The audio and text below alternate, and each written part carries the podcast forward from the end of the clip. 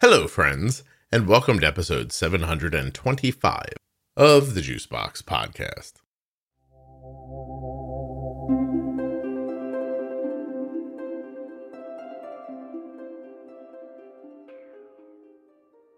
Today on the show, we'll be speaking with Christina. Now, Christina is the mother of a child with type 1 diabetes, and she's a teacher. So, we're going to get her teacher mom perspective today.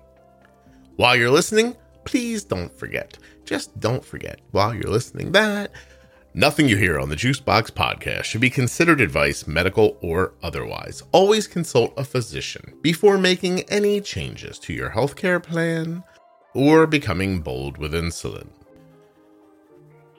I'm going to say it again because it has to be said. If you're a. Mm, I messed up. I'll try again. If you're a US resident who has type 1 diabetes or is the caregiver of someone with type 1, please go to t1dexchange.org forward slash juicebox. Join the registry, fill out the survey, answer the easy questions. It's completely HIPAA compliant and absolutely anonymous. When you answer these questions, you'll be helping other people with type 1 diabetes, you'll be helping the show, and you just might be helping yourself. Go see how. t1dexchange.org forward slash juicebox.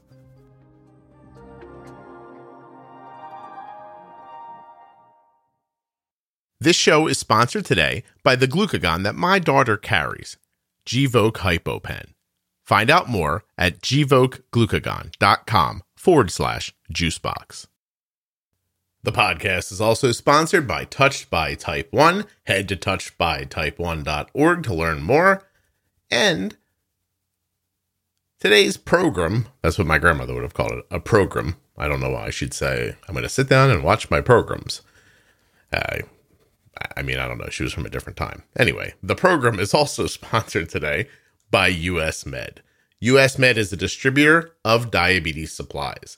It's where I get Arden's Omnipods, and it's where I get Arden's Dexcoms.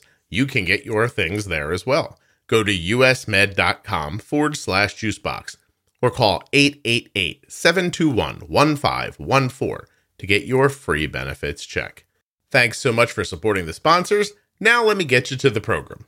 You know, in my mind now, I expect the Mandrell sisters to come out and sing, or Lawrence Welk, or something like that. The Seattle Aquarium. Oh. And uh, yeah, it was really active. It was like climbing all over the glass. So it's my favorite animal. Well, there you go. I was in yeah. Seattle this year and I didn't know they had an aquarium. Yeah, it's not huge. It's okay. I, it's you know it's important, but I wouldn't say that you need to like go back specifically to see the aquarium. well, if you enjoy them and you're ever in Georgia, the Atlanta Aquarium is is quite spectacular. Okay. All right. All right. I will go. Yeah. Well, do you have plans on leaving uh, for Georgia soon or no? I don't, no. but now I'm just going to go just for that. Feels like feels like a hollow promise to me, but um, I want to say I was there with my son when he was like 16 and he was uh, playing baseball. At the okay. end of this very long, very hot day, we had this little gap of time. It was the only time we could go to the Atlanta Aquarium. By the way, if you've never been there, their traffic is horrendous. Oh no! So the aquarium's pretty close to the hotel, and I'm like, "Look, we have to go. You know, we're, we're gonna go. We're here. We're this close to it." And he just he did not want to. He fought it. He's like, "No, I'm tired. I'm hot. I just want to take a shower. I don't want to do oh. this." Like he basically like looked at the floor the entire time we drove there. We were caught in horrendous traffic, turning what in any normal place would have been like a 15 minute ride into like a 45 minute ride to get there. no oh no we get in there and when we leave some hours later he says to me in the parking garage i'm glad you made me come to this Oh, that's good. Nicest concession he's ever made to me in my life on something like that. So well, that's awesome. That, that feels good as a parent. You need those moments. Brought this up to him recently. Doesn't particularly remember it. Of course. uh, that's great. So that's all right. He'll probably have a similar experience at some point when the tables have flipped. Or I'm wasting my entire life. Yeah, I have those moments, those thoughts too as a parent. Like, why am I spending so much time on this? I, I get that. I used to take him to do like these most like I kept thinking of it as like he'll never remember it when he was little, but it'll it'll be the building blocks of who he is as he's growing up. And sometimes I'm like, I don't think that worked. yeah. Well, it's like my daughter just lost two her first two teeth. And uh, you know, it's like, do you, what do you because our parents kept ours, you know. And I'm like, I don't I don't I didn't want my teeth. You know I mean? Like it was really strange when my parents handed me my teeth and were like, here you go. And I was like, that that's well, that was my part of my body. That's just really weird. It's just one of those things where you're like, I don't think this is going to be important to you. Christina, I need to tell you that I've been recording the entire time and um starting to think I'm leaving this in. So um I'm going to tell you something right now. All I, right. I don't know why, but Kelly kept the kids' teeth. Okay. okay. And I didn't even know it was happening. And when I found out, I found it abhorrent. and then she told the kids one day and they they shunned her. So so I made the good choice of throwing them out into the garden, basically. Although that could be creepy for someone else someday if they buy our house and find little baby teeth in our garden. Wait a minute, you threw them in the garden? I did. I don't know why, but it was like it feels less uh abrupt or like less of crude than throwing them just in the trash. I don't know why. I was like, I'll put them in the bushes. I don't know. that was like my middle ground, I guess. Oh, hilarious. Yeah, if we lived in a small community in the 1800s, my children would have made Kelly move just outside of the tree line after they told her that. So, right, exactly. That's disgusting. And then she showed them, and they were like, "No, no, no! Like, we don't care about this. Like, why are you showing this to us?" Um, yeah, yeah, yeah. Even like I can understand. I, I, I think I took that opportunity afterwards to go. You know, some of the other things that you're saving to give them later, they don't want that either. Right. Yeah. And there's like, if you save everything, I, where do you possibly even put it all? You know, I, we have to actually hide when, things when we th- when we you know purge. We have to hide them from my daughter before we throw them away because she wants to keep like everything. So maybe she would be one of those people that would want her baby teeth. But I really got to work on her right now about this because she's going to be like a hoarder if I don't. Yeah, it sounds like you're judging her, but you threw their teeth into a bush. So I'm not certain where this fault lies exactly. Um, true, true. I will finish by telling you that my mom is 79 now, and she just moved out of her home to a, a place where you know somebody can be with her a little more frequently. And she has this candle. It's a Christmas tree, and it's maybe, I mean, no lie, it's maybe about 18 inches high. It's the most hmm. realistic looking candle I've ever seen in my life. And I remember it throughout my life. You know, like it's always been around as a decoration at Christmas. And my whole life, I've thought, why don't we ever burn that candle? So we're we're cleaning up her apartment. She's there, and I'm like, you know, there's a lot of stuff she had to get rid of. She just doesn't have the space for it. And I said, Mom, what's the story of this candle? She goes, That's my mom's. And I flipped wow. it over on the bottom. The label on the bottom is actually made out of cloth.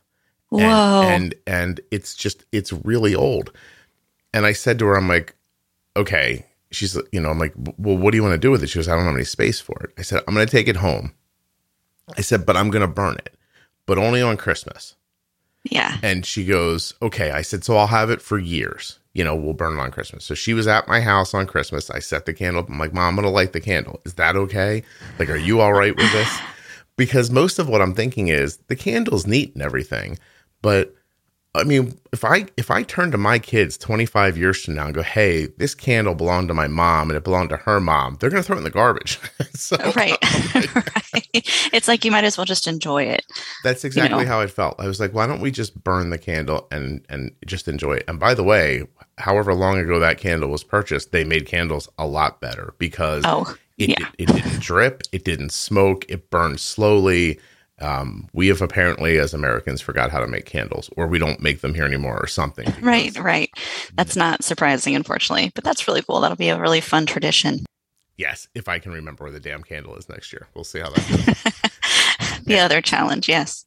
anyway, uh, Christine, you should probably introduce yourself. Uh, Yes, yes. So uh, obviously, my name is Christina, and uh, my daughter Annie started kindergarten in August at the school where I also teach fifth grade. So I was hoping to kind of share a little bit about the start of her year in kindergarten and kind of what we're working on, challenges that we came up you know against and the hopes that that might help others prepare and get a little window into what to expect. What if I said to you, I don't want to talk about that. I want to talk about candles and aquariums for the rest of the hour? I could probably do that. Yeah, no, no, no, no please. I could, but you could. I, I probably could. I'm a chatty person, so well, perfect. Because well, especially if it involved aquariums, because you know I do like marine biology, but I guess we'll give other people a break. Yes, for sure. I will tell you, I think that what sold my son on the Atlanta Aquarium was the beluga whales. Oh my gosh, I've never say I've never seen those. Yeah, That's I think that might have been what did it. Um, anyway, pretty amazing. There's also like a main tank in there that is so large that it's hard to wrap your head around.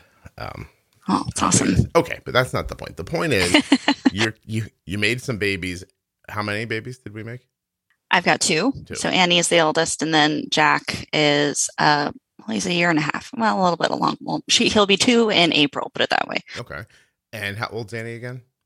She will be six in June, so she's five now. Diagnosed when? She was diagnosed at two and a half. Okay, three years. So, mm-hmm. yeah, we just celebrated this last September. We just celebrated kind of like the tipping point, you know, where she's had diabetes in her life longer than not. Would you do fireworks? So. Um, um, what did we? You would think I would remember what we did for her anniversary, but it's kind of weird because of COVID. You know, like her last couple of anniversaries have been pretty toned down. Like the first year we went really big and we went to Canada, and we had like a three day weekend, and then after that, it was a little bit more scaled down. Um, but yeah, I think we just kind of when we always go out to dinner and have lots of des- it's we do like a weekend type of thing. So we have lots of dessert that weekend, and she gets little little present and stuff, and we just kind of make a big deal of it. Cool, that's excellent. Well, I, you live in Seattle. I wasn't sure. Maybe you took over a, a, city block and moved into a bank or something like that. But, right? Yeah. I, I yeah, know. and we um we actually live further north. We live in uh, Bellingham area. Christina trying to distance herself from craziness. She's like, I don't really live right there. Uh.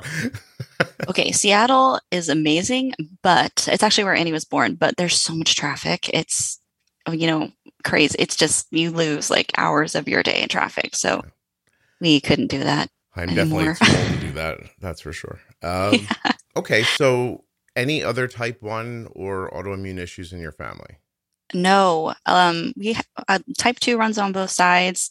I'm pre-diabetic, um, but not type one. It was definitely out of the blue when she was first showing symptoms. We didn't know what they were. Uh, we just kind of she had gotten sick, and we she started drinking a lot of water, was lethargic, you know, those common things. And we just chalked it up to her kind of recovering. She had never, she's always had a really strong immune system and had never been to the doctor before, ever, um, before being um, admitted to the hospital. So we just thought that her body was doing what it needed to do to recover from being sick. And then she kept drinking more and more water. And uh, we luckily caught it before she went into ketoacidosis. So okay. we, you know, called our doctor and like, she's drinking a lot of water. She's wetting the bed, which at that point she was, you know, potty trained and all that jazz. And so it was abnormal for her. And uh, yeah, my it was a kind of a dramatic event because my husband took her into our doctor and it was like right at the time when school started for me and the kids were starting to come into the classroom and I got a phone call from him saying, you know, he was very calm about it. He's been in like he's been an EMT and a firefighter, and so he like very calmly using his like firefighter voice told me on the phone, you know, what was up? Like, we need to go to Seattle Children's Hospital. Um, they're saying that she has diabetes. And it was just this very crazy, dramatic thing where like the kids are coming to my classroom and I'm like running against the tide of students to the off and office. And I was like, I have to go now. it was, um, it's always like imprinted on my memory, like trying to get down that hallway of students. So, but we did catch it early enough to where it wasn't dramatic. She didn't have to be in the ICU or anything. And I feel like overall, you know, our experience with it was pretty smooth as far as being, you know, she wasn't helicoptered out or anything like that. Right. Okay. Um, so some would uh, argue maybe her immune system too strong. Uh, exactly. I know. Seriously. And actually my, uh, my son has not gotten sick yet. Like he's really, I mean, he may, you know, every once in a while he'll have a low grade fever, maybe. Mm-hmm. But it makes me nervous now. yeah. Yeah. No. Yeah. When he like rubs his face on a glass door and you're just like, oh, he's fine. Doesn't matter. He's licking handrails. Nothing happens. And yeah. yeah. yes. So, well, I, I, yeah. Let me say this. no, I'm not pushing this on you, but TrialNet is in your general area of the country, like their Oh, home- yes. the home office there. So if you wanted to do Mhm. that with, uh, I don't know if home office is the right uh, verbiage, but um, Their hub. yeah, I don't know. Listen, Um, yes, we once he we actually have it in our notes at Seattle Children's that once he turns two, we're going to go ahead and do that. go through that program. Yep. Oh, cool. All right. Yeah. So, um, very specifically, we're going to talk about your professional expertise and how it's intersecting with your parenting, and then maybe some ideas that you might have uh, wrapped around both sides of it. So, how long have you been a teacher? Okay, I think I know the answer to this question off the top of my head, but um, I have been a teacher for eleven years now. Okay. And you you said you were teaching fifth grade at the time. Do you still teach fifth?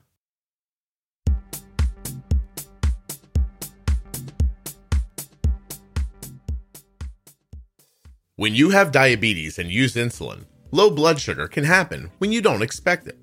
Gvoke HypoPen is a ready to use glucagon option that can treat very low blood sugar in adults and kids with diabetes ages 2 and above.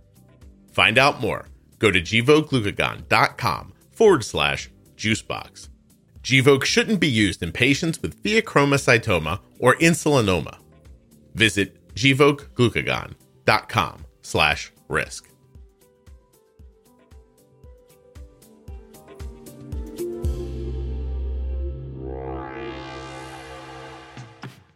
Hey, you, what's up? It's me again, Scott. I'm here to tell you about a place where you can get your diabetes supplies that might be, um, you know, better than where you get them now. US Med. US Med is where I'm getting Arden's Dexcom and Omnipod supplies from. I switched to US Med from the place that we were using before, the same way you will.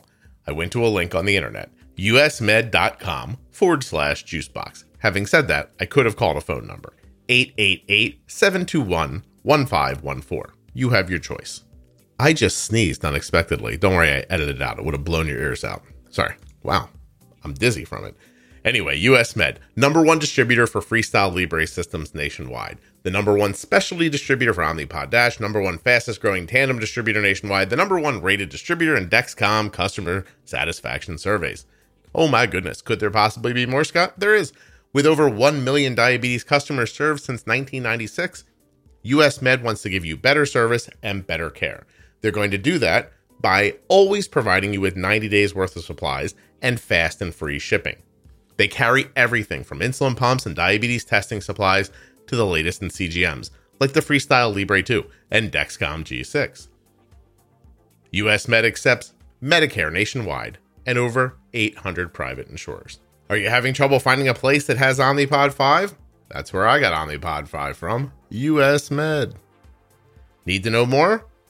usmed.com forward slash juicebox. Links in the show notes, links at juiceboxpodcast.com. When you support the sponsors, you're supporting the show. Let's get back to Christina. Yep, still fifth. Um, I wonder if the kids remember the day you weren't there.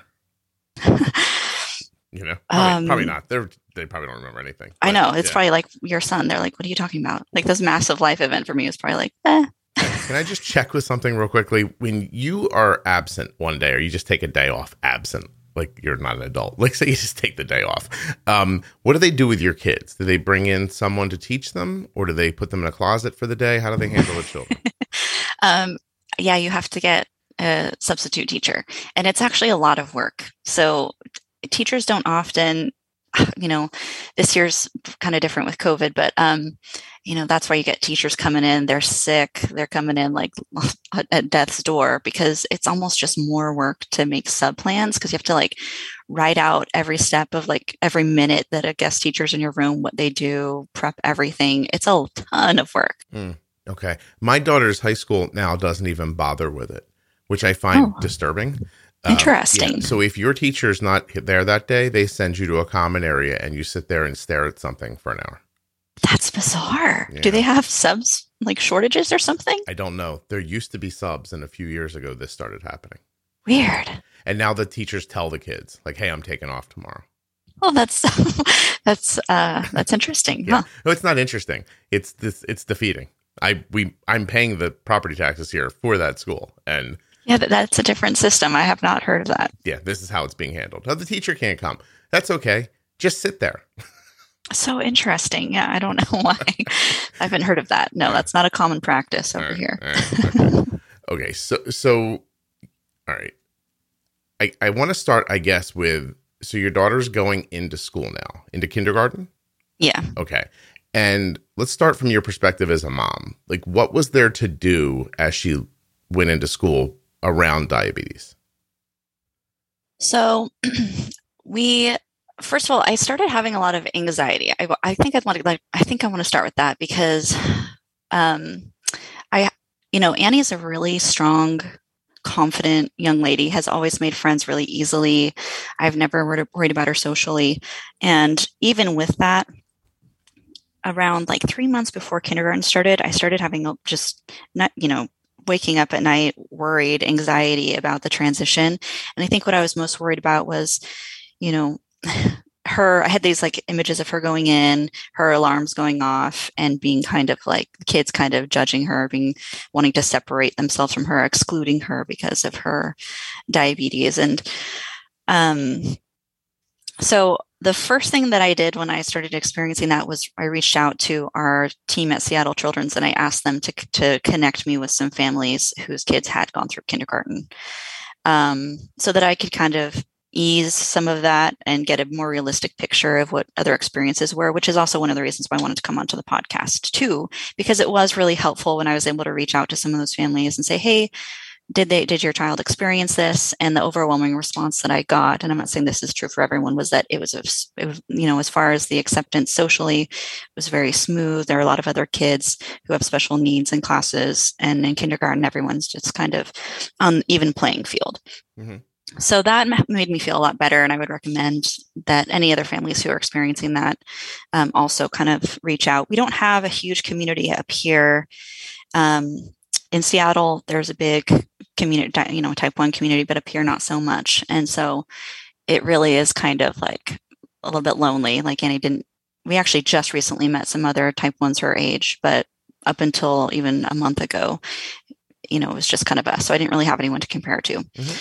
um, so after i kind of worked through that a little bit in june we met i met with um, over zoom with the nurse and we started setting up some preliminary information to start getting the 504 going so that she could work on it write it up. And then we also needed to as part of that we needed to get our paperwork from seattle children's that has um, what they call standing orders so you know what kind of directions for how to address her needs at school but it has to had to come from the from them and all of that gets it worked into the 504 and then we met again in august before school started to go over that written plan to sign it etc so that's kind of like the quick little overview of the setup. So you know check in and the you know before the school year ends prior to start getting that ball rolling is what i would recommend Yeah, you know, it's funny as a person who's now had a kid with diabetes go completely through school. Like Arden's a senior now and she started school with diabetes. I like my first inclination is almost not to laugh at you, but to be like, "Oh, it'll be okay. Don't worry about it."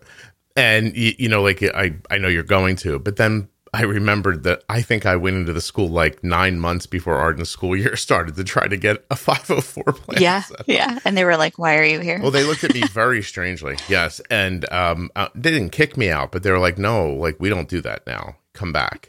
yeah You know. Well, and two, especially right now, because school nurses are so overloaded with COVID. Mhm. Um, I'm really glad that we, and she had reached out to me because of that reason. Um, you know, there's just a lot going on for school nurses in their world right now. I don't know how she's amazing. That's all I have to say. Yeah.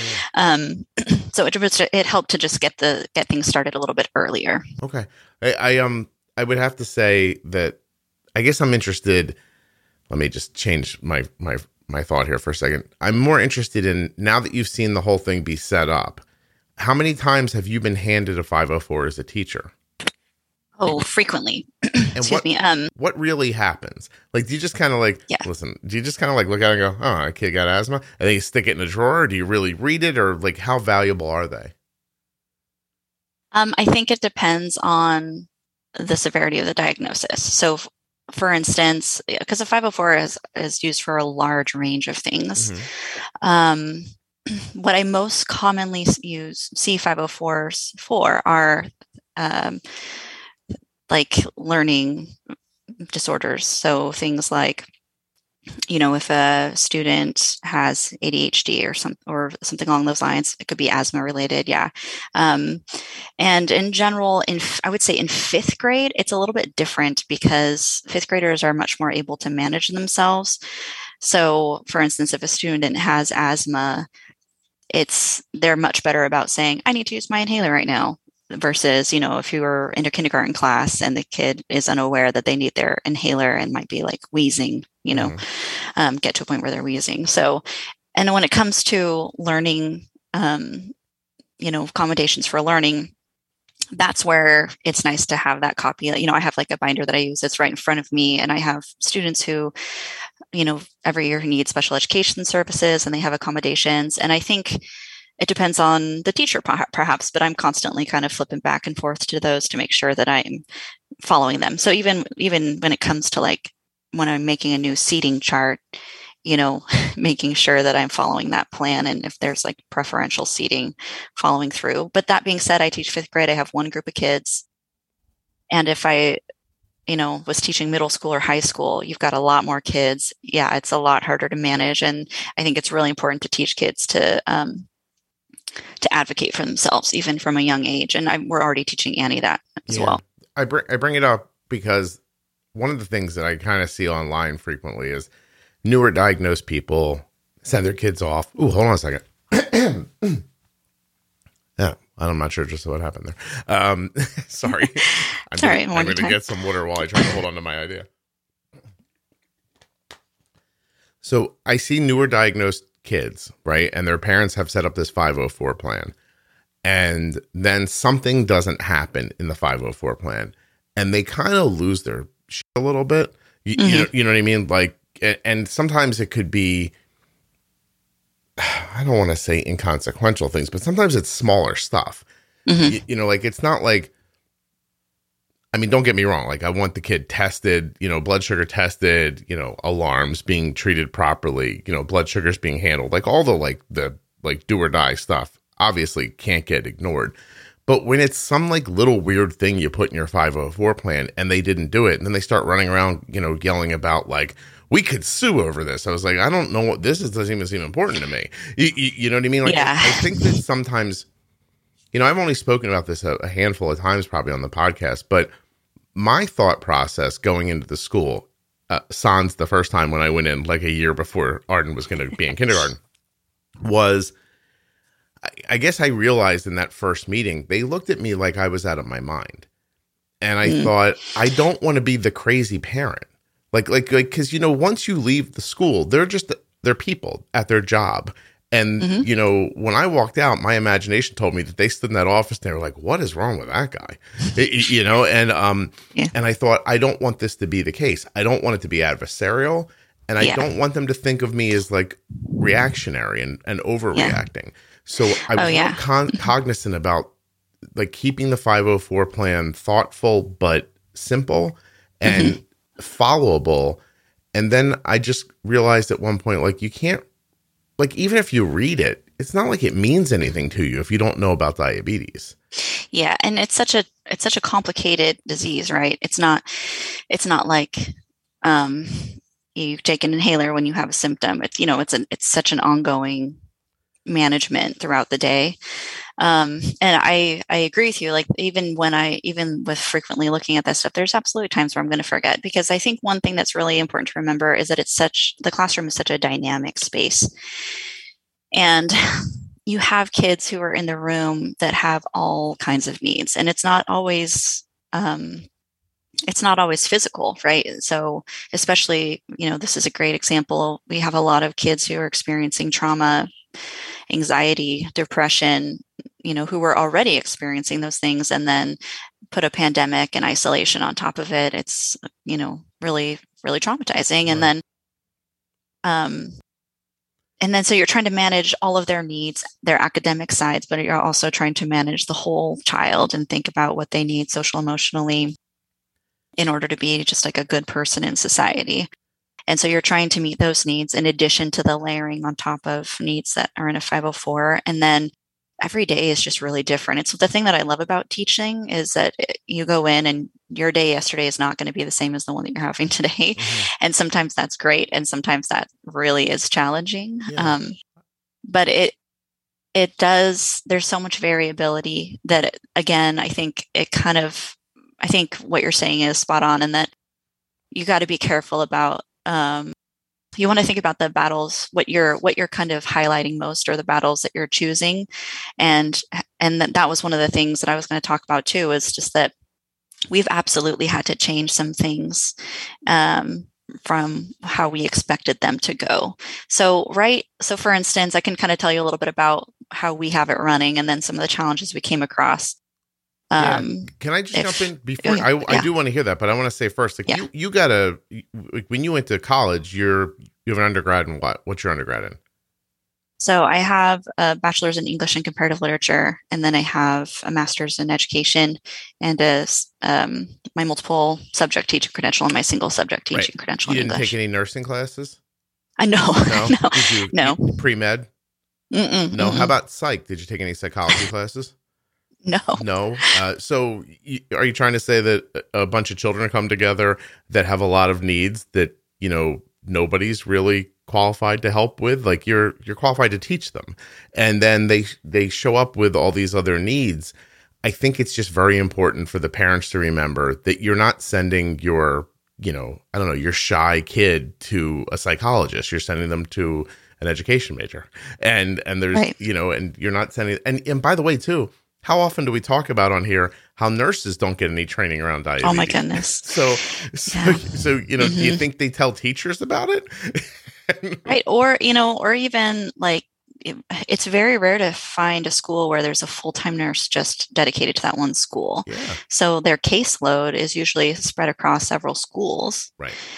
You know, and that's that itself is a challenge. They're not always on your child's campus. Right. I think the last thing I want to add before you you move on is that we are in a really wonderful time around diabetes where everything is obvious to you. Like I can pick up my phone right now yeah. and I can swipe up and tell you that Arden's blood sugar is 91. It looks pretty stable to me. And mm-hmm. and like I know that in the blink of an eye. But hundreds of thousands, if not millions of children before your kids went to school with diabetes and they didn't have a CGM or some of them didn't even have a meter. you, you know, and you know, maybe their long term health won't be the greatest uh, compared to yours, but they did live through fourth grade. So, right. you know, I think there's a way to, there's a way to, huh, what do I want to say here, Christina? I don't want to be too antagonistic. Um, sometimes you got to not want to be upset. Does that yeah. make sense? You have to want to not be upset. Like it's sometimes it's too easy to want to want the fight and yeah. and that's that's just my opinion. My opinion is you're looking for harmony and as much understanding as you can get given the situation. I don't know. Yeah, and I think we we you know I think we're used to having to do a lot of fighting, especially with like insurance and you know pushing back against you know like i know that we have done a lot of pushback with even just her diabetes care team around her higher blood sugars and said like, no, you know, we want to get them lower, that kind of thing. Mm-hmm. Um, and so I think it, I think, I think too, we're just, we're, that's our kind of our tr- natural trigger. And it does take a while to kind of bring it down. And I had to work on that this year too. And it was uh, kind of good that I knew, you know, I'm obviously my they're my colleagues that I'm working with, and so it was kind of nice to have that because I was able to kind of stand back and tell and tell, you know remind myself this isn't just the school nurse, this is so and so. I know them. I have a history with them. I know that their heart's in a good place. I know all of these things, and I and I'm able to kind of step back a little bit more. Yeah. And trust. Um, so, so, you think it's easier? It might be easier for a stranger to look at the school nurse and think she's trying to screw us, whereas you look at the school nurse and you're like, "That's Pat." You, you, is right. that kind? Of, and Pat's a decent person, and I've seen them work very hard at their job, and I know they're not trying to mess with us. And right. you have a little right. more familiarity, so everyone, you know, I think you have to just assume that in all these situations until it's proven over. I'm not saying, look, there are people who have horrendous stories about school. I'm certainly mm-hmm. not lumping them into this right little bit of, of the conversation here. But there are times to be upset. yeah, yeah. Oh, and please, and I, you know, at some point in this conversation, will tell you about, you know, when I got very upset and did something. But um, I, am just saying, like, don't want the fight. Like, want it yeah. to go, want it to go well. And if they don't get it right away, I wouldn't take that as being as them being adversarial. I would take that right. as them not understanding. That's my point. Yes, absolutely. And I I think that's a huge point that I want to drive home to is like, ex, ex, well, I'll, I guess I'll wait till I go through our process. But I do want to talk about that for yeah, sure. Tell me about the process used. Okay, well, I'll tell you kind of how how we decided the you know the system that we decided to try out, and then I'll tell you like the challenges that we came across. Mm-hmm. Um, so how it goes for us is uh, last summer before COVID, like Delta got all crazy again, but um, Annie went to this science camp, and um, I was I wanted to do that because I wanted to just practice her being away from me uh, with a team that doesn't know anything about diabetes, just to see how it would go. And it went really well. It was great. But the system that we had with them was that they would just take a quick little picture of our pump and text it to us before snack or whatever, and then we would give directions. Or if an alarm went off, we would they would take a little picture and send it to us. At that point, we were using Medtronic, and um, there you know we could follow her but there's always a huge delay. So uh, sometimes up to 20 minutes you know if she goes low or something we wouldn't find out on our phones until like 20 minutes later on. So we use that system so it was a little more real time for them. Um, and we actually came up with that because i remember the episode where you were talking about how you had this realization that you could just text arden and she could you know text you back what her blood sugar number was or whatever. Mm-hmm. i was like oh well let's try that. So we use that same system at the school. We have like a group thread going that has, um, you know, parents, the teacher, school nurse, and then she also has some individual paras who are like support people to school who, you know, check in with her at key parts every day when things are a little bit crazy for the teacher and he's got a lot to manage just to as a check-in point. So yeah, what what happens is the teacher or whoever is checking in with her will take a picture of her phone, which isn't as necessary anymore because we we're now on Dexcom and Omnipod, but I'll get there. Right. Yeah. and they send it to us, and a snapshot of the phone, and we give dosing advice or you know, so might say, okay, go ahead and have her put in her number and dose for uh, 15 minutes before eating or something like that. Mm-hmm they do the same if there's an alarm. We'll say, all right, go ahead and give her the applesauce or something like that. Um, when we send her to school, her lunches and snacks have like a little sticky note on it that have the carbs. And then for her lunch, we'll actually write down like how much each item has so that they know how much to make up type of thing. Um, so if she doesn't eat her carrots or something, which wouldn't be that big of a deal, but if she didn't eat her carrots, you know, we, we would know that she needs to make up like two grams or something. Yeah. And then we keep extra supplies at the school, like, you know, all of her extra, um, especially since I'm there, you know, I've got insulin in the fridge, I've got site changes and stuff in my room. And we definitely have had to do that so far at school. And then of just, of course, extra snacks and juice and stuff.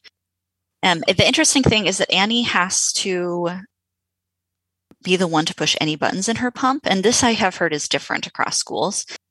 I don't mind it. It's fine because Annie's pretty savvy and she does, you know, she t- she does little things here and there with her care, and I know that'll increase. Mm-hmm. But she, you know, they supervise her, but they can't push anything into her pump. She has to be the one to do it. So another thing too so is that they're not comfortable doing any kind of temp bolus. So like if I want to do a temp bolus, I've got to like go in there, have them bring her over and set it. Right. So that's where. So that little bit I could see people getting pissed about that. So the the whole thing about like you know your daughter's six, five, and you know like she, oh she has to push the buttons, which means we think if this kills her, it'll be harder for you to sue us if she pushes the buttons. It's different, yeah. It's yeah. different. I'm not sure exactly. Yeah, come on. You know on, the reasoning for it. I haven't asked, but it, it, it's okay for us because Annie was already doing that. Uh, like I, we already, but I don't. She's also it. really good with her numbers. Yeah. Like, yeah, you know. I see what you're saying. Like, well, first of all, I don't mind that they do that. I just, I don't, I don't like that it gets like let's not pretend. Like just say it. You, you know the, what I mean? the reasons behind it. Yeah, Yes, and- for and- sure. And the other Right. thing is too, you could have a kid who's not good with that, and then we Exactly. have we have a problem now.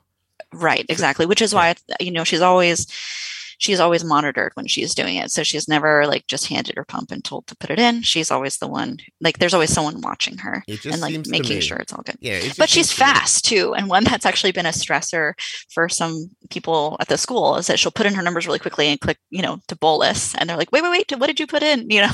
Yeah. Well, so then that shows me the system's pretty imperfect on on that that specific scenario. I I, I want to stop for a second and ask, um, are you uh generally what is the word I'm looking for? Nervous about other things, or is this just this one thing that got you as she was going off to school? As far as being nervous about the social part, Yeah, like when you were when you talked about that, I, I know I don't want to get too far away from it. Like when you talked about all that like concern and we worry about what would happen. Like I just, Mhm. I'm a boy, Christina. Like I don't worry about things that might happen. I worry about things that are happening, and Mm-hmm. Right. so like it's just it's a different way of thinking. I probably Yeah. not specific to boys and girls. I'm just I was just trying to say that I'm a simple minded person. Uh, but you don't um, you don't worry about it yeah, until yeah. it's actually I, I don't worry Yeah. about things till they're going wrong. Now there's, um, you know, okay, there's I still pre-planned. I did a ton Mm-hmm. of pre-planning to send Arden to school, but I was never worried about it. And like that's an interesting thing. Like I've never worried about like if people would like her or not like her or give Mm-hmm. her problems. And I don't know. I just like was that something that like do you worry about a lot of things? I guess is my question, or is is there something specific about this?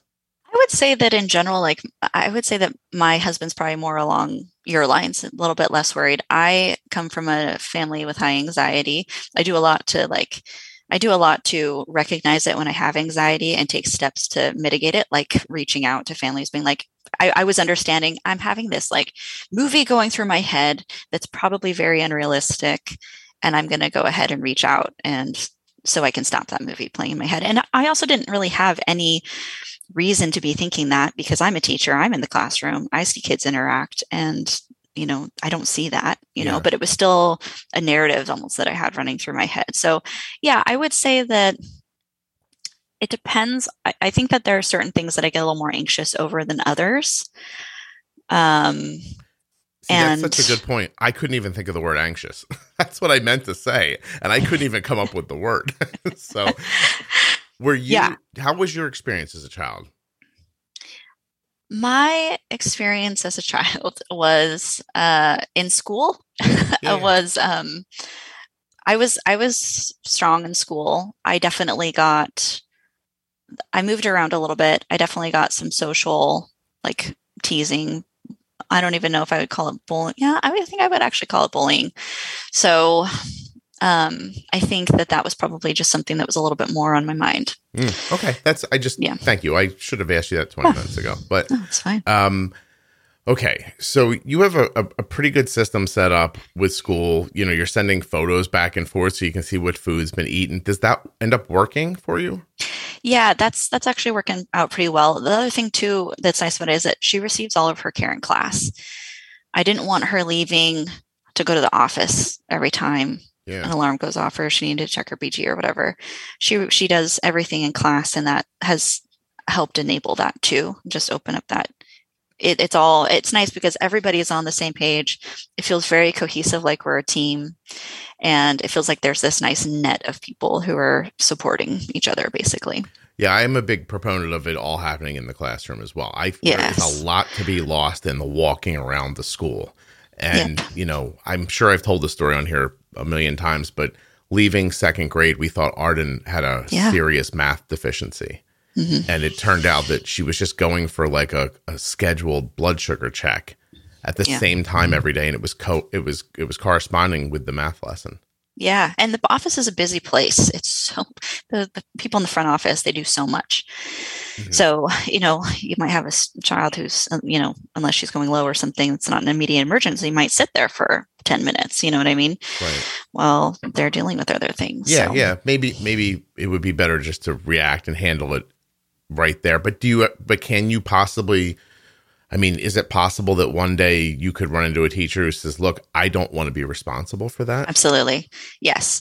That part of the reason why this is working is that the team is on board. So her teacher has been amazing and he has um, been all for it. And I think in some ways, um, okay, so he sets timers on his phone at key times during the day mm-hmm.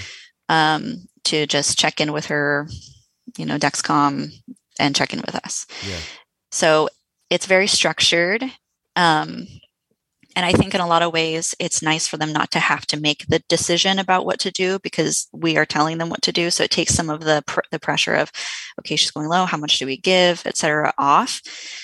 Um, that's that's been good. I mean, one of the drawbacks though is that it is an interruption to him, like his flow of like the classroom, which is why they ended up bringing in a couple of folks to help with just some times of the day that were a little bit busier for him to where he wouldn't need to stop the flow in like a key part of the class. There are, it, as a teacher, there are just certain times a day that are a little bit more crazy. And so we were able to mitigate the interruption by just bringing someone else in. And it's fun because there's more people on the team that can help out so that if there's one person gone, everyone else knows how, what to do and how to respond. How did you end up getting them to pay for another person to be in the room? So we are a Title One school, and we receive additional funds. So there's these amazing people called we call them paras, and they're there as support um, for kids in academics primarily, um, but they're also the people who are our yard supervisors. They fill lots of different roles, and uh, it's like a five their their day is very scheduled out. So like from this time to this time they're doing math support for instance for k1 and then from this time to this time they're outside on the playground. And what they did is they just built in a five minute chunk of time you know, across a couple of the the paras days to just do a quick check in with Annie, and it's just very very quick. So there's no like person sitting in the corner of the room like a broom no. waiting, waiting to be needed or something like nope. that. Right? It would be as if the the person who's out on yard you know yard supervision when they come in, they just check in with Annie real quick and then go back out. It's it's very quick. Mm-hmm it's not like a yeah it's not like paying for an additional person to be on with people who are already at the school they just have that one quick check-in built into their day. That's excellent. Like when arden was young they just that didn't exist. Yeah. There was like you like quite literally had to hire a person to be in the room. Right right. And that school was never going to do that for arden that's for sure. Yeah right yeah i mean i feel i don't know if that would be possible at every school um, but it's it's been it's been really amazing and and, and he feels very connected to her team so that's been yeah. really good and it you know like i said she did, she hasn't had to go to the office really at all like so far this year which is great and if, if there have been a lot of challenges so basically you know everything around diabetes is based on patterns and everything changed when she went to kindergarten i don't know if you remember this with happening with arden but sure. it's like when the times that she eats, her snack times, her periods of active play completely changed. Mm-hmm. And the type of outdoor play changed. She had she was in preschool before this, but they didn't have, you know, a big playground that they're running around and playing on. And typically when we would go to the playground, when she uses lots of muscle groups and is running around, she just like her blood sugar just tanks. So usually we'd have to give her like a good 15 to 20 grams uncovered before we go to the playground just to keep her even. Mm-hmm. And so that has been what we've been experiencing pretty much right from the beginning of the year is that she was kind of constantly going low. And um, that that was challenging obviously on the team on the teacher. It was really stressful especially with you know it's a very one thing to keep in mind is that a lot of it's a very scary diagnosis right for people. It's a it's an intimidating diagnosis in general and stressful for us but especially for people who feel you know are at the school and feel like they're responsible for her not dying you know? Mm-hmm. it's there's definitely this urgency to it to where it's pretty stressful. So there's been a lot of adjustment that's had to go on. Um, they at one point asked us to her high alarm goes off at one originally was going off at 140 and that was also stressful the team was you had had um, experience with type 1 before, but not with um, like a CGM or a pump. So it's a different kind of stress, right? In that it's awesome to know their number. It's also a lot of information, and the alarms that were going off can be very, you know, triggering and scary. So um, they asked us, you know, to basically bring up that bring up that high alarm and that was really really tough i had a hard time with that I, I was actually kind of really surprised at the emotional reaction that i had to it and in some ways it kind of felt like i had failed or that like me i felt judged I, I guess kind of like that feeling you were describing when you came in that first meeting and walked out feeling like they think you're crazy. You know, I kind of felt that way. Like maybe people were thinking that I couldn't take care of her. I felt a lot of shame about her blood sugar numbers and and I had a lot of like anxiety about the stress and or the perceived stress and burden that I thought it was putting on people. See, this is where you and I will like like we have different we're from different like generations because I heard that and I was like, "Whoa, I don't care." Like somebody's like that's your job and someone's paying you. With the thing stresses you out, see a therapist. Uh, but I'm not putting my kid's blood sugar higher for you. Um, yeah, that's a that's a generational like disconnect for me. I, I well, mean, and that would be yeah. like if my garbage man said to me, "It's so hard to lift up this trash." I'd be like, "Well, you might not want to be a garbage man then." You, you know, like like seriously, like I'd be like, "Dude, that's part of the job." You know, like, yeah, I- it's it's it's interesting because when I hear type ones talk about judgment when they go to the doctor you know when they have to sh- when they're showing their cgm it was kind of like that. It was it was really frustrating because before she went to kindergarten her she was very very stable. Her numbers looked great. And then all of a sudden it was like what is happening? Um, it just made her care a lot more public. And it i just felt kind of naked about the whole thing. And Mhm. um no, and I- it's interesting because- aspect of it, I really do. yeah, yeah. it's it is it's feel you feel very naked and you feel like you almost feel like you want to like defend yourself like i promise we, we're really good at this but we're just and one thing that i kept i think that was really helpful is reminding everyone that we're in the data collecting stage um, and that kind of helped them and me in the sense that you know i had to remind them you know everything's about pattern with type 1 everything's changing with her schedule we're collecting data right now we're constantly changing little things in her pump um, we'll get there but we need information to see like how her body's reacting to situations because she also has pe now you know a lot more physical exercises. She has you know she's constantly doing like up and down movement lots of, lot of dancing and total physical response in kindergarten. And so it just has been really really interesting. And then on top of that um you know i think she's just going through a ton of growth. Like i can see it in Yeah. her. She's shooting up. She's lost two teeth there as i said Do you that are now in the bushes. She's growing new ones in and um i can just see her physically changing at an incredible rate.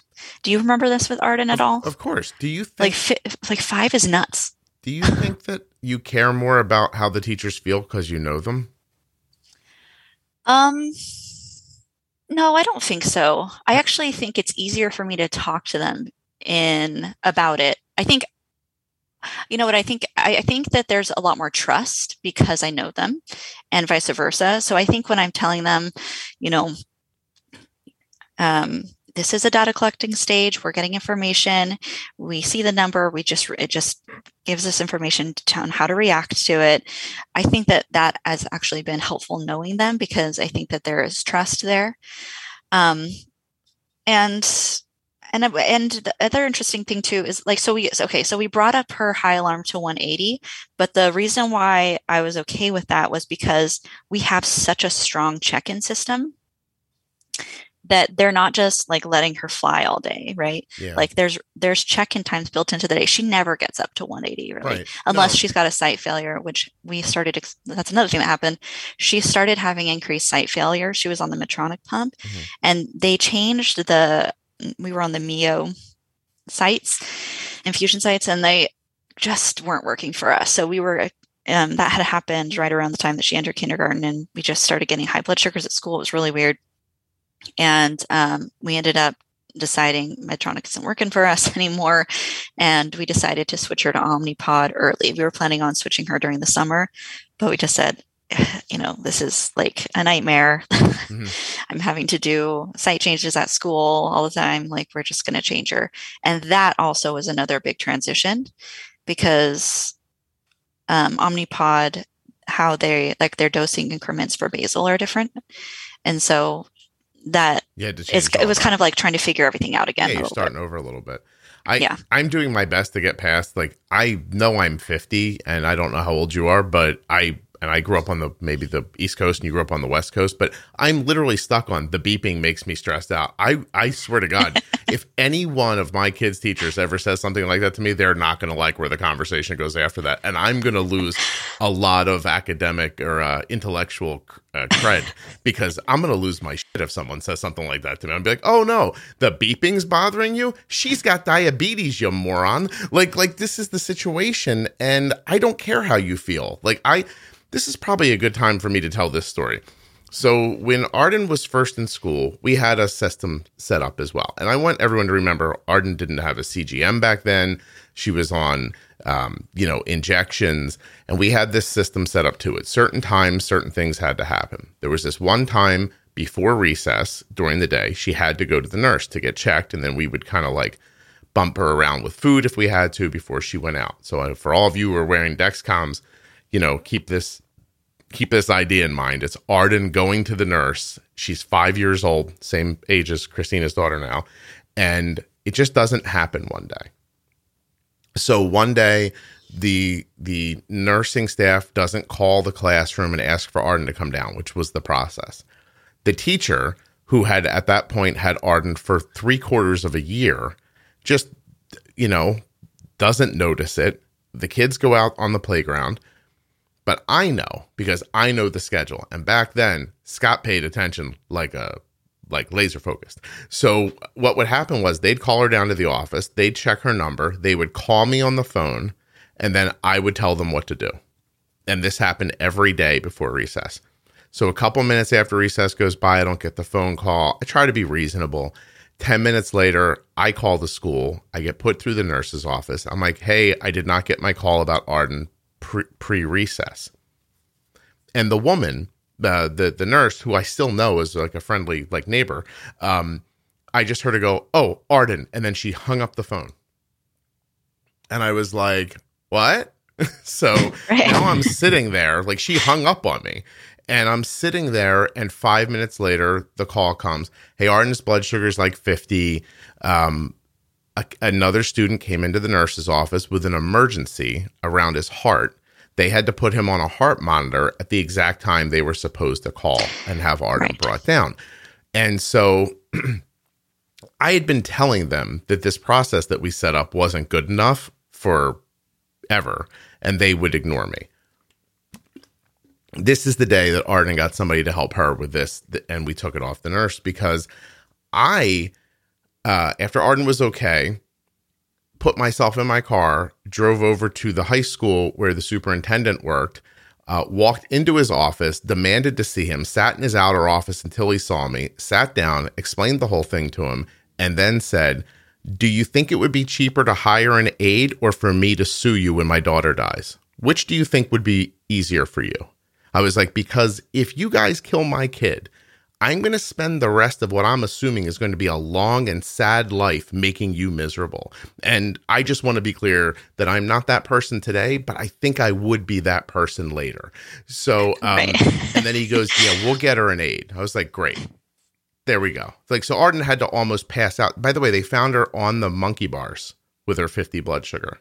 Like, Oh, like up, yes. on the, like up on the monkey bars. So if someone were to say to me, the beeping makes me nervous, I think I would laugh at them. And I'm feeling bad about that as I'm having that thought. Right. But Well, and Yeah. two, I mean, so so there you were advocating for your kiddo.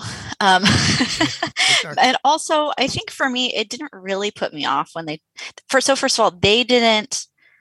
They weren't necessarily telling me in those words, you know, the beeping is stressful. That's my teacher perspective coming in okay. and knowing what it's like to be teaching class and then to have to have a lot of interruptions whether it's beeping or some other i mean there's a thousand things that interrupt you teaching Mhm. in a day so i just want to be clear that that was not like the teachers complaining but just that uh, ex- they did they did talk about how the alarm seemed like unnecessarily low like when it was going off because we um because we we are checking with her so often. So and that's why, like I said, I was okay with like doing that system, and that that has worked out. Bringing it up to 180 has No, been totally I- f- I fine. think it's lovely that you guys found a like a workaround that worked for everybody. Yes. I think that's amazing. And you know, but I would tell you that I was once told, you know, well, we're not going to correct Arden's blood sugar. That's not what we do with the other type ones. And I was like, so there are four type ones walking around the school who have A1Cs and the eights, and you want me to shoot for that? Like, right. like, and that yeah. that actually we did talk about as well because I as part of the conversation about raising up her um you know her high alarm that was brought up like she's the most managed type one that we have and you know and just kind of saying that you know most most kids their high alarm goes off at 200 or something and i said well that's not i'm not okay with that basically. Like i had to say i'm not okay with her sitting at 200 um, and so i did have to push back against that and i did say i'm okay with bringing it up to 180 but with the you know but with the understanding that she's going to be checked. And so it was a little bit of that like no i'm not okay with this i'm okay, i'm meet you halfway here as long as this is also happening. See, you are so lovely because I probably in that same situation would have said, I want you to imagine many years from now, my daughter is 75 Yes, years right. old and um, she drops Yes. dead, but she could have lived to 77, but you, the beeping was bothering you. And so I, I would have said something completely. It, by the way, I go against everything I've said earlier in the podcast, which is don't be adversarial. But right right and I want to be Sure, clear. I, Scott. I was only adversarial, uh, being serious, in the office with the door closed with the superintendent. Like with Yeah. the nurse, I I completely understood the kid with the heart monitor. I understood the situation completely. It wasn't their fault. It was a weird scenario. Um, but that was my point the entire time. Like Right. you can't just leave this up to like hopefully that the nice lady remembers to call the class. yeah Yeah. and you know we we had gotten her so stable and stuff before kindergarten kindergarten happened and then like i was saying there's just so much change that has happened this year that we have the opposite problem you know we don't even really worry we're not as have to don't have to worry about the highs as much because we're constantly tr- trying to figure out the lows Mhm. and i really think a lot of it in addition to the changes that we've noted and the changes in her schedule and activity a lot of it just has to do with her growing Uh, we have noticed that with annie I think I, we talk a lot about, I hear a lot about high blood sugars with hormones. Um, we get kind of this weird thing where she'll go high, you know, at night, and we'll have to do a temp basal, and then she'll go low during the day. So I don't know if you've heard anyone else talk about that, but a lot of times when she's having a growth spurt for like a week or something, you know, she needs more insulin at night, but then during the daytime, we're fighting lows. It's really interesting. Yeah. I mean, I you just have to be flexible about it. Like when that happens, you you know you're gonna have to. I mean, do, do the teachers have any um, comfortable? Uh, do, like, can you set temp basals? Yeah, Or- or- yeah. You're so there, right? So I, I mean, yeah, exactly. handle it Yeah, it's nice. So I can just come in, quickly do it. Or a couple times they've walked her down, and I just set a temp basal, and that helps out a lot. What's frustrating, I think, one of the more frustrating things has been, you know, we'll notice a pattern, we'll make changes in her pump, and then, you know, that'll be good for like a week, and then she'll kind of go back to her other her other pattern. Yeah. so uh, there's just a lot more of that this year Mhm. and um, it's been a lot more of a roller coaster and i think just a lot of it like i said has to do with the amount of change physical change that she's going through Yeah, you're and so i'm almost a lot of growth, right?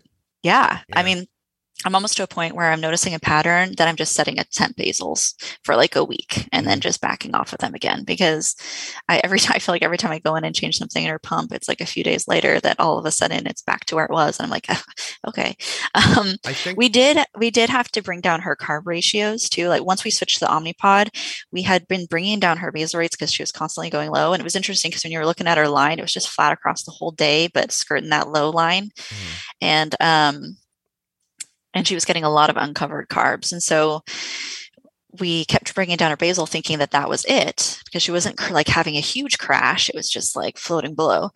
And then it, they were ridiculously low at one point. I decided this can't like i if i give her any less basal like, i just don't even like let's try carb ratios. And that actually ended up helping quite a bit. But it was weird. It was kind of like almost reversed of what you would expect would need to happen Well, there are you know there are people who manage two different ways. They like there's a lot of different ways to manage. You could manage um, good solid basal that holds you nice and steady away from food, or you could be one of those people who uses less basal and crushes meals with a lot of insulin. Like, Right.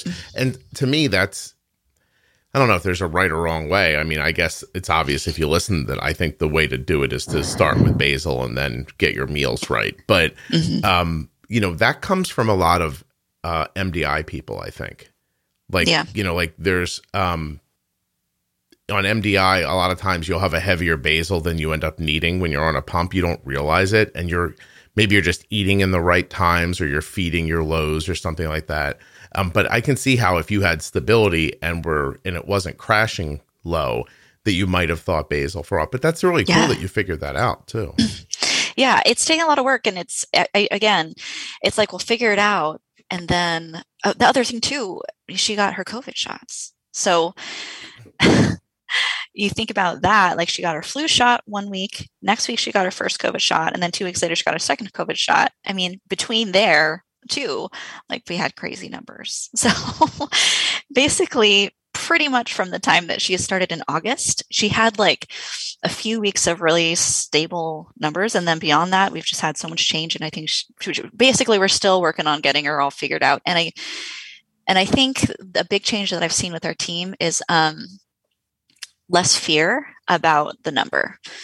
So um, i she has an, an amazing teacher. He's really actually very interested in learning more about type 1 he's actually started listening to a little bit of your podcast even because he just finds finds it fascinating. Um, so we kind of scored there. And um, he's just worked really hard to just know how to respond. And he he's actually been able to predict kind of what how we'll the other good thing about the text message thread is that they see the patterns and how we respond. And so they get feel a little bit more confident in what they would do. Mhm. you know what i mean? So it's like i you know i've this is the number and then he'll guess kind of make a guess about what i'm going to say Yeah. and see if he's right so Oh, that's the- nice. their instincts are growing I like that. That's a great way. That's how I do it with Arden, actually. Mhm. Um, you know, just like, hey, what would you do here? That's when she was Yeah. younger. Like, what do you think this is? Like, what do you think the right number is? How many carbs do you think this is? Like that stuff. All is. Um, it's a great way to learn this. yeah You know, that's excellent. Yeah, I know. That's been good. So I, I guess like my advice for my, you know, big takeaway advice from this, and like I said, by no means is this a perfect thing. We haven't got her totally stable. Um, we're still figuring it out. Oh, the other thing too, it's cold now. And the other thing to think about with COVID is that um, we have to keep windows and doors open. And we've had a super crazy winter here. It's been snowing and stuff. We've got snow on the ground right now, which is not normal for this time of year. And uh, it's freezing. So she's in a classroom and it's cold. And I think she's just like burning a ton with her body trying to stay warm Wait, too. I'm, I'm confused. You you have to open the windows because of COVID? yeah. So with COVID, you want to keep airflow. Okay. So you have to, like, I turn up my heater and stuff, but the idea, of course, being that more airflow, the less likely that you're going to have an outbreak in your classroom. Gotcha. Wow. Yeah. So my big takeaway for advice is just, you know, one thing is, you know, pack snacks. So we have packed two recess snacks. They have two recesses. The other kids just have one snack recess, but Annie always has snacks before her recesses. And, and we also pack a snack on P, for PE days, kind of like you were talking about how you, you know, just pump her full of little extra carbs, which has been super important. Mhm. And then I would say, you know, this system that I'm talking about, where we're on, on a thread, the benefits would be, you know, take some of the stress off of decision making for the team, for the nurse and the teacher. There's increased communication. We always know how her day was, where she was at. So we don't, you know, don't even need to look at her data. Um, there's a much faster response time to her needs. So instead of having to go through the office or something, it's immediate. It feels like a team and it's easier for the team to kind of notice patterns and how learn how to respond to her numbers based on how we respond to, you know, whatever text they're sending to us. And it's also nice because the staff can input inform, you know, suggestions too. So for instance, if my husband responds, all right, go ahead and, you know, cover her snack or whatever, the nurse sometimes will pipe in and respond, you know, remind us, hey, just a reminder, she's got music and they do a lot of jumping up and down in music. And so I'll be like, oh, that's right. Let's let's keep leave two grams uncovered or something. Hmm. And so it's a nice little safety net and it feels like it's kind of going back and forth and um, that we're all all have eyes on it together. Yeah. Um, the challenges of that, the, the, what we're doing, of course, you got to have a teacher who's on board and a staff that's on board. Um, if there's tech issues, like sometimes her teacher, someone has gone to send a picture of it and it's not working or something, you know, usually that warrants a phone call. Well, it always warrants a phone call instead, which is not a big deal. And that, you know, the classroom teacher might feel overwhelmed or uncomfortable with an interruption to the day. And um, I think, again, that's where the teacher perspective comes into play, like recognize, just recognizing that there the, the classroom is so dynamic and so it is very triggering to kind of hear feedback about numbers and alarms um, and also just try to imagine like try to imagine like being in a room trying to herd a bunch of kittens around while like something's on fire. Like that's sometimes what teaching feels like. No, and so and then also having like this alarm going off. It's just a very um, especially with young kids there's a lot of needs and um, so taking you know those yeah. deep breaths when you're having those conversations can be helpful. And um, well I, I can, yeah. I can tell you that you know first of all it's good to remember that when i'm talking about when arden was younger at school it was a really long time ago. Oh yeah. well and like you said no cgm that's that's scary enough. Yeah uh, well even the idea of like why couldn't the nurse set an alarm the nurse couldn't set an alarm because cell phones didn't really exist. Right. Yeah. Oh my gosh, I didn't even think of that. Yeah, you're right. they didn't come for another year or so after that. Um, or just like snapping a picture. yeah, yeah. There's no there was no taking pictures of anything, and nobody had an iCloud account, and a lot of stuff didn't exist. But you know what I can tell you that I think has been most valuable through the whole journey was that in the beginning we had some sort of thing in place and then if the thing didn't work, we adjusted it. And if the school was helping, that was great. And if they weren't, then I pushed back. But I did not push back just for the sake of pushing back. I pushed back when it was a dire situation. Right. There were plenty yeah. of little things that happened that I could have gotten upset about that I let go. Um, I think I left that school, um, that elementary school. People liked Arden and didn't have a bad feeling about her or me, which I took as a great accomplishment. And why that was very important is because then when I went to the middle school to a new place and tried to explain to them all over again this thing we'd been doing now for years that was working great at that point, they right away threw their hands up like, oh, that's not how we do it. But you know who yeah. I brought along to the meeting? I brought the school nurse from the elementary school who said, you should probably just listen to this guy. Yeah. And so I had a friend and I moved them along. And by the way, when Arden went from the middle school to the high school, the middle school nurse came with me and said the same thing to the high school nurse, who immediately heard what we did and said, "No, no, no, we won't be doing that." And I went, "Oh, yeah, yeah we we are," and uh, you know, and she's like, "Well, I I like to know the kids with type one. I want them to be in the room." I'm like, "I don't care if you ever meet my daughter." Yeah. Yeah. You know, yes. so like you, you're, there's this transition that always happens. And every year mm-hmm. I would strip out any unnecessary stuff from the 504 because you're going to find mm-hmm. that the 504 plans when they're younger are overkill as they get older. And, yeah, absolutely. I'm excited about that actually. yeah. And the reason that's important is because it gives the teachers less to be nervous about. Mm-hmm. So take away the stuff that doesn't matter as you're moving forward. And, you know, having snacks in every room or hidden around the school, you'd be surprised as they get older and older into into high school what that turns into. Like for the last handful of years, we take listen, I'm going to tell you something right now. Arden takes in an Omnipod, an, an Omnipod, no insulin, a glucagon, four or five juice boxes, and some test strips. Like, I don't even know why we throw the test strips in there. Yeah, yeah. it's to make the nurse comfortable. Right. Right. It's so, like the what if. Yeah. Yeah. yeah. So I'm like, go put this in because they're like, oh, we have a drawer for her. And I'm like, yeah, she's never going to come here. But that's nice. Right. And so, like, here's some things to make you think I'm taking you seriously. And you, and that makes them happy. Now, this is more 10th, 11th, 12th grade. And, you know, Arden's got a juice in her purse. Yes. That's the extent, really, of how we do it now. Although yeah. I will say, this year as a senior, she has a teacher who pulled her aside and said, I bought a whole bunch of snacks. And he opened up a drawer and he goes, These are for you. Oh. and she so she came home and she was really touched by that. She's like, he bought yeah. me like all kinds of food in case I get low. And Sweet. you know, and one time this year it actually came up where Arden had a low that that we couldn't fix with the juice. And her options were go to the nurse and get the juices that we stashed there.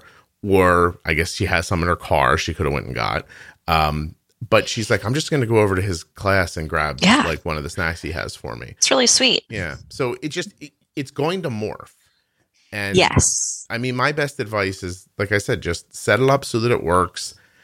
You know, hope to hell you don't run into people who aren't going to be helpful because you have a, a really, you know, a great system there set up with great people. I've also interviewed people who the, you know, the teachers and the staff they they don't want to be involved at all. Mhm. You know, Right. And that Yes. that's a different problem, obviously. Yes. Mm-hmm. But at the Yeah. end, it's communication and get get a system in place that works as well for your situation as you possibly can. Yeah, absolutely. And I guess like the big thing too is just like expect expect change. So obviously, but sometimes dramatic change. Like I said, I mean, a lot has for instance, when we, we went in thinking that we were going to be dosing for fat and protein still, we don't dose for fat and protein at all at school Mhm. because she just burns it off. You know, she's just running around like a banshee, just like playing like crazy. Yeah. When I when I see her at school on the playground, she is just red cheeked, huffing and puffing, like going crazy. So, and I, I think it probably also just depends on the kind of kid you have too. You know, not everyone is Annie, um, but you know, I think just like realizing that those first months, possibly even up to first six months to a year, we're just collecting data and trying to figure it out, and um, and just expect some pretty big growth spurts at this time. You know, Yeah. there's a lot of hormone fluctuations and that's been that's been something that i didn't really expect and uh and again just like i said everyone's been very accepting of her and so if you have any anxiety about your kiddo starting out it, it really isn't as scary as you would think it is Everyone goes to school. It'll be okay. Um, yeah Yeah. And hormones. Wait till she gets her period. oh my Uh, god i know i i'm dreading it I'm laughing at you right now. What do you think of that?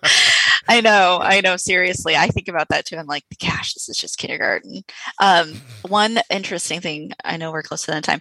You're we fine. had, we did have a slip up on our end. Um, we had, you know, we should we, we put sticky notes on her lunch with the total on it. My husband had written, you know, 32 grams on her lunchbox, but he had accidentally like looped the end of the three, and so it kind of looked like an eight.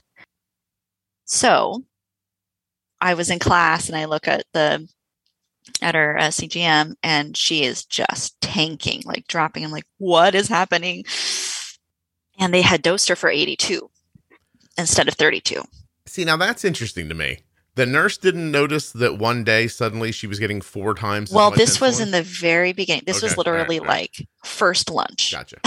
Oh. So, and they don't have any perspective, right? At yeah. that oh, point. at that point. Okay, I understand. at that point they don't they notice the pattern over time like Right. now if that had happened again they would have been like 82 that's like way different right Mhm. but at that point they don't and as a matter of fact you know we have kids who when the nurse was talking to me about this later she was saying everyone's different like every type 1 eats differently so you get some kids who they might actually eat 82 Sure. you know grams of carbs in a sitting so it's not really they don't they have no reference Yeah. so just be really kind of you know clear about I understand. Uh, hey, did the cops have, did the cops have to come when you beat your husband when you got home, or did you? did you oh my gosh i i actually i felt so i felt so bad for the team i i've never seen her her teacher look so just just hangdog so down. I felt so i actually felt like are you okay?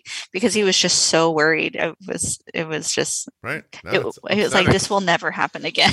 I was like to? well it won't on our end either. But really when they showed me the sticky note i was like oh no that totally looks like an eight. Yeah, my husband will never make this mistake again because his hands are broken and he can't write. So, well and her and her teacher made a joke like you know i can send home some handwriting sheets for him oh, Which I thought was that. pretty Oh, you should definitely still do that. That's great. Yeah. should have put some in his stockings Yeah, you practice your cursive on these dotted lines. right Trying to.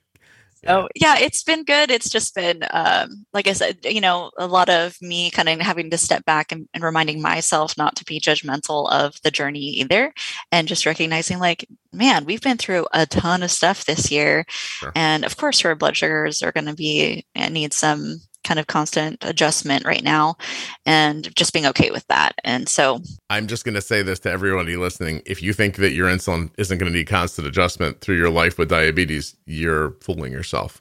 Well, so. I think that's also part of it though, too, right? Is that I'm like, I'm I feel this pressure to kind of get her to be like perfectly even throughout the whole day. And then I because I feel like like it's just crazy.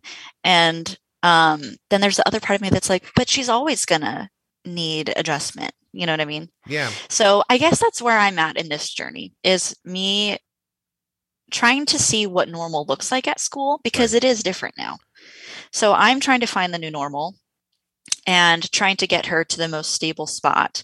And I'm just starting that journey of seeing like what is a, a pattern of like how often I'm yeah. actually having to make changes. Just, just, be careful. So that's where I'm I'm very much a newbie. Yeah, yeah. Just be careful that you that you don't forget that your new normal might only last for three weeks.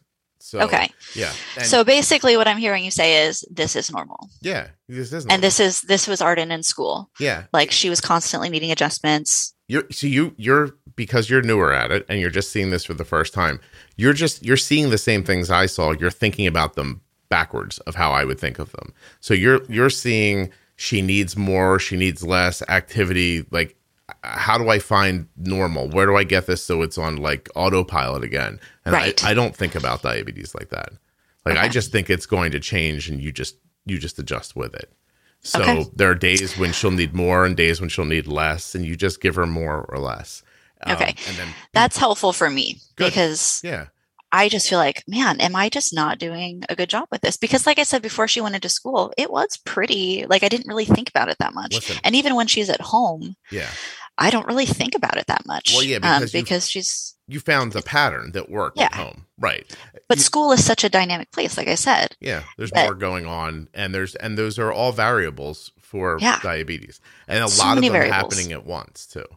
Right, right. exactly. Here, okay. Here's how it helps would, me just to hear that. Yeah, I would judge. Here's how I would judge your success or failure. It, uh, not to use words that some people don't like, but I I have a limited vocabulary. So um, so here it is. How frequently does her blood sugar get into an emergency low situation where you're in a panic? Well, it depends. This year, more often than uh, normal. A week, and I guess it depends on the week. In a week, uh, I mean, like I said, we've had so many variables, but um, I would say in a week, she like the week before we left for school, she was getting there probably like once a day.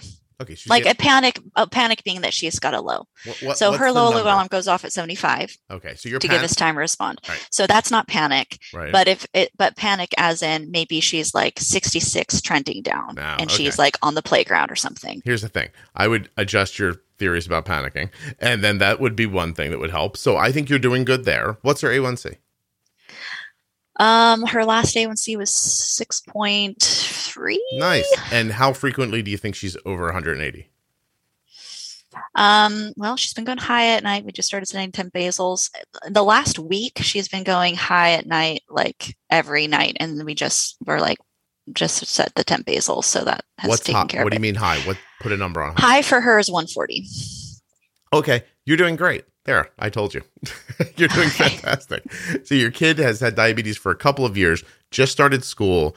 Um, you had you were living through COVID, so there was a lot of like stability because there there were far fewer variables. You've introduced a ton of new variables. You have a low 6A1C. She doesn't get emergently low more than a couple of times a week, and you don't normally go over 140. Well, she'll go over 140. Her high alarm goes over 140. But yeah, no, but, but, I get your point. Yeah, yeah, We're doing all right. You're doing great. Yeah, and okay. you and all right. I, listen, I'm going to say something to you that I end up saying to a lot of people more privately than on the podcast, but I'll say it here. Your desire to do well is why you're going to do well. Yeah. Yeah, it just it just takes time you need to have these experiences. They have to happen kind of over and over again so that they start to make sense to you, so that you're not chasing them around, but more making meaningful adjustments. Yeah. You know what I mean? Like there's, listen, Arden didn't seem to feel well yesterday. This is uh, Christmas break. She was just very kind of like laying around, quiet. Um, she had food that I thought we bolused pretty well for, and then suddenly it just it got away from her. And and it got Mm-hmm. and she tried to bolus like before I got to her, and it just didn't happen. Like her blood sugar went up to like 200 and it sat there and we crushed it and it just went up more. Yeah, and I've been, so- I- that's happened to us recently too. Yeah, yeah, yeah. So it took me a minute to go, okay, like I don't know what happened here, but I can't be making incremental adjustments to this. I have to put, throw a lot of insulin at this to fix this. Mhm. And and I did. And will that happen today? Probably not. You know, but it, it but it might, and if it does, I'll do it again. But but what I was good at was pivoting. Mhm. Like I didn't get stuck in, oh, this should be working. I got Right. stuck. I, I was like able to look and go, this doesn't work. Do something different. and- Yeah. And, fix it. There's been a lot more of that this year where I have no clue why she is the number that she is. Like I'm just like, this is unexplainable right now. Yeah. but we'll just deal with it. But it's just it's I think it's been a weird year that way. And I guess I'm I guess it's a little like a little baby prelude prelude to puberty. But because I know that it's like crazy pants Yeah, around puberty just- time with with blood sugar numbers. Yeah. But I, I can I can understand like why you know it's just it's frustrating when they're going through a lot of change hormonally too just because you're like okay I guarantee So- that two years from now, well, that's unfair because this might take six months to come out. Let's say three years from now. Like say three years from now, if you go back and listen to this again, you won't recognize the person on this recording. yeah i'm very interested that'll be Yeah. So, i think this this this even helps though like course. hearing it because like i said we don't have anyone to really compare to Yeah, no, I understand. Listen, part of my job is just like, like you know, you know when the coach like slaps you on the butt when you run out in the field and like, go get him, you're doing great, you know, and he and Yeah. you and you run away and he's like, oh, this guy's falling apart. But like, it's his job to go like, you're doing great. Sometimes it's my job to tell you you're doing great because y- you are, and you don't know it because you have nothing to compare it to, and it feels like an utter failure because you had such crazy stability earlier on. Now, who knows if it was she was more sedentary because of COVID, or maybe she was honeymooning a little bit and you didn't realize it. Yeah, Like, like there's yeah. all kinds of things that could happen. But if you keep assessing her, if you assess her basal and remember that she's going to keep growing, and as she gains weight, she's going to need more insulin. Um, if you keep doing that, you're going to be fine. The biggest favor you could do for yourself is stop to stop expecting that you're going to find like the place Mhm. where it's all the sweet gonna- spot yeah, yeah yeah. There's there's no sweet spot so far that I can find. And Arden's Okay. I, I Okay. mean, Arden's had diabetes for 15. I don't know. Hold on a second. Two seven. Yeah, like 15 years. And Okay. um, the amount of times where I've sat back and gone, ha, I've got it. It's over. is very infrequently. So Yeah. yeah. okay be what it's that that actually helps me i feel like i can remind myself to put that one down a little more then Yeah. And if it gets to be too much for you, just walk into the woods and uh, Yeah. don't don't come home. perfect i have a lot of you know woods around here so Yeah, I just wander in a direction and then uh, just tell your husband like I, I'm I'm done. Goodbye. and mic drop Yeah, did all I can do. Can't do no more. I gotta go. Uh, Yeah. no, you're gonna be. Ter- you're one of those people who's going to be terrific. Um, you just have to stop fighting with reality. yeah That's all. That's helpful to know and i'll carry that one with me Good for you. I, I listen. It's a hard adjustment to make because it feels like it feels like it's a problem that you're going to solve instead of a life you're going to live. and Mm. it, it is just not listen you know arden's had diabetes for a really long time and just the other day i found myself getting in the shower and thinking this is not what i thought my life was going to be like yeah. And um i i felt sad about it for a minute. It's Yeah. not it's not what i thought her life was going to be like. I don't want any of this to be in my life. Like i don't want this for her. Um but there's no amount of hoping or that's going to change that. So you might as well figure out how to do it well. You know? yeah and that's a big push for me is that like no i don't i don't want to annie to see me responding um in a very like negative emotional way to her numbers you know Mhm. because i really want to model for her like it's a number and this is what we do next you know and um Yeah. and i think that that's also one really great thing about her team is that they're all really really positive um even amidst that yeah you know chaos so I, I think that that's probably one of the biggest things that, that I'm taking from this conversation too is just reminding myself of that goal. Yeah, good for you. Listen, um, try to keep your variability lower, so not as much up and down. Mm-hmm. Um, don't be feeding basal. You know, don't be feeding lows. Um, you know, pre bolus your meals. You know, try to stop lows before they happen without causing rebound highs. It's pretty much it. Just timing yep. and amount on the insulin, and just the rest of it is not getting sucked into the um into that other stuff. The whirlpool. yeah, yeah, where where you're just constantly worried and anxious and concerned that you're doing a bad job. Like like that that you thought putting up her alarm at school was an indication that you didn't know what you were doing tells me you have a lot of like personal stuff to work out around it. Yeah, for you sure. Know? Yeah. So a little therapy wouldn't hurt. You know, yeah. yeah. That's all. Uh, Very true. Very yeah, true. Do your thing. Um, are we good? Did you did we talk about everything that you wanted? Yeah, I think I think I I think I said all the things that I wanted to say. Excellent. I hope it's helpful to people who are starting the journey themselves. So I appreciate you taking the time to do this. I think it was really helpful. And I'm being texted by my children who are like, "You said you would cook 20 minutes ago." So. well, I really appreciate your podcast and your time. So thank you. Thank you. By the way, they can cook for themselves. This is Oh. you know, it's just laziness. Um, they, will sit next to me while I'm cooking and be like, "Oh, right. look, look, at them cooking." They're backseat cooking. Yeah, yeah. Oh, they will do that too. You don't do this right. I'm like, just take the thing and do it yourself. Eh. Tastes is good that way. Mm. yeah, the only mistake you made was having kids. Other than that, you're doing great. yeah, right. It's different path, that's for sure. I just just think 20 years from now, you might be making them eggs, and they while they critique that your eggs are too moist. Right, right. In my cooking class, they said. yeah. Oh, oh yeah, because they know anything. Trust me. Right.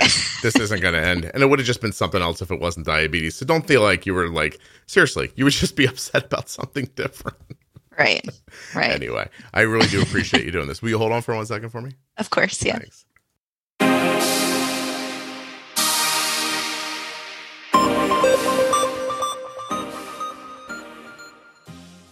A huge thank you to one of today's sponsors, Gvoke Glucagon. Find out more about Gvoke HypoPen at gvokeglucagon.com forward slash juicebox. You spell that G V O K E G L U C A G O N dot com forward slash juicebox. And to get your free benefits check from US Med, go to usmed.com forward slash juicebox or call 888 721 1514. Thanks so much for listening. I'll be back very soon with another episode of the Juicebox Podcast. before I go, I'm just going to apologize for the reference I used at the beginning of the of the show. I've done a little checking. The uh, Mandrell sisters are in their late 60s and early 70s, and Lawrence Welk has been dead for three decades. And so I'm realizing that the reference I used was from my childhood, which was 40 some years ago. Anyway, I hope you enjoyed the program.